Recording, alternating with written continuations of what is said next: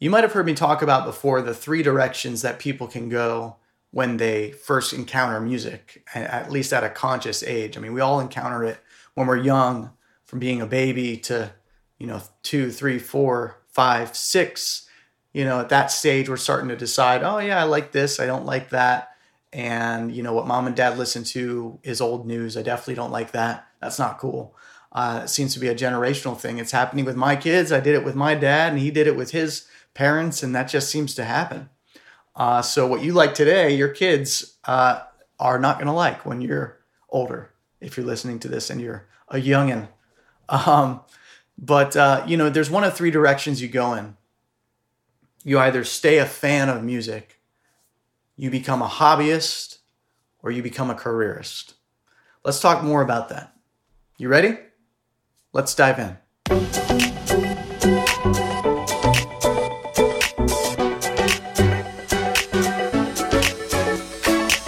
Welcome to the License Your Music podcast, where I'm here to give you all the tools you need to license your music to film, TV, ads, trailers, video games, and more so that you can find creative freedom and financial security doing what you love. I'm your host, Jody Friedman. Thanks so much for joining me today. If you haven't been by our site at licenseyourmusic.com, please come by. I've got free guides on there always uh, they're my gift to you. Come by and grab that free guide and learn what you want from it. You never need to sign up for anything if you don't want to.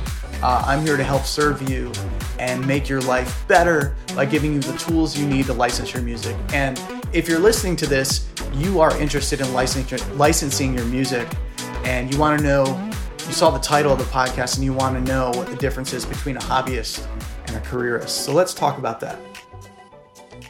So, like I said earlier, there are three ways that you can go with music when you're starting out, when you're really young, uh, from when you're a baby to three, four, five, six, when you start liking certain things and uh, not liking others.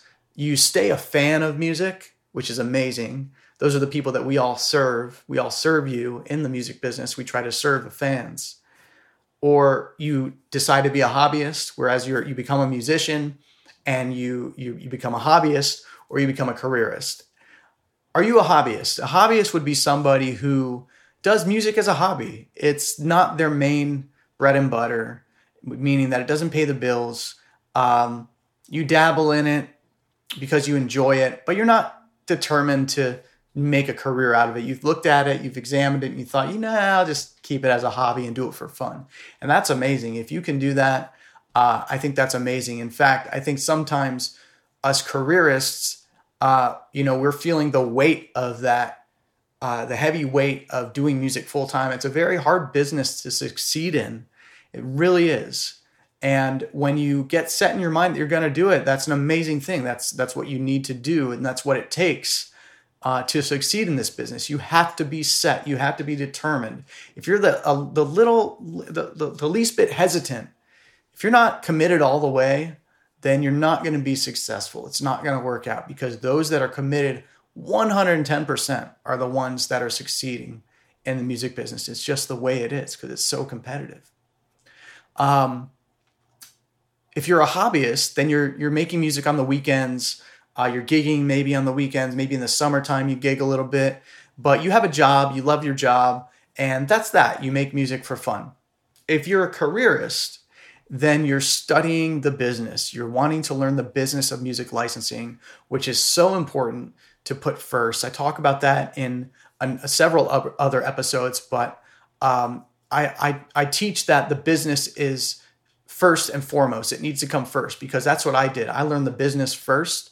After not learning it for you know 10 to 12 years, uh, I decided to learn the business, and that's when things started to happen for me. So I believe that when you take the time to study the business first, that you find more success than those who just throw their art onto the business and hope that it fits somewhere. It's like trying to fit a square peg into a round hole.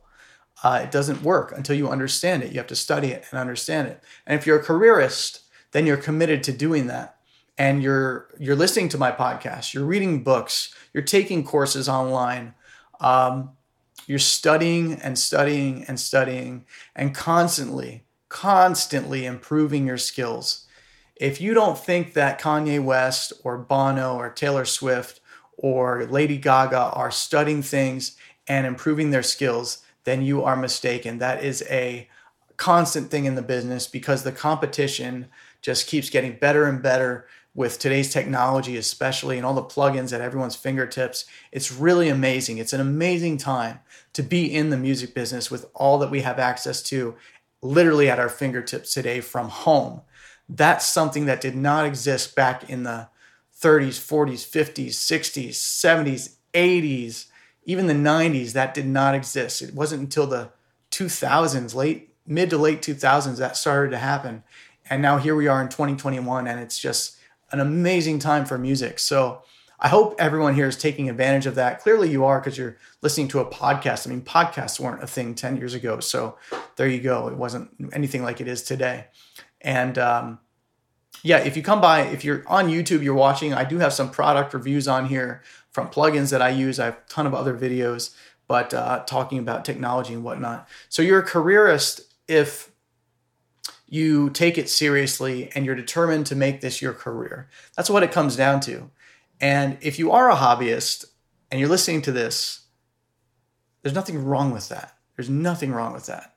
Uh, I'm in a fact envious of you because it is it is hard working in the music business. And if you're listening to this and you are working in the business already, you know it. It is a grind. It is a, a hard grind, and uh, it can be exhausting. So if you're a hobbyist, uh, more power to you if you can make that work and find happiness. Uh, if you're like me and you are working a job or you are working a job that you're just miserable at, and you have this other calling and this voice inside your head saying, you need to be making music. You should be making music. You shouldn't settle for something that you're unhappy with.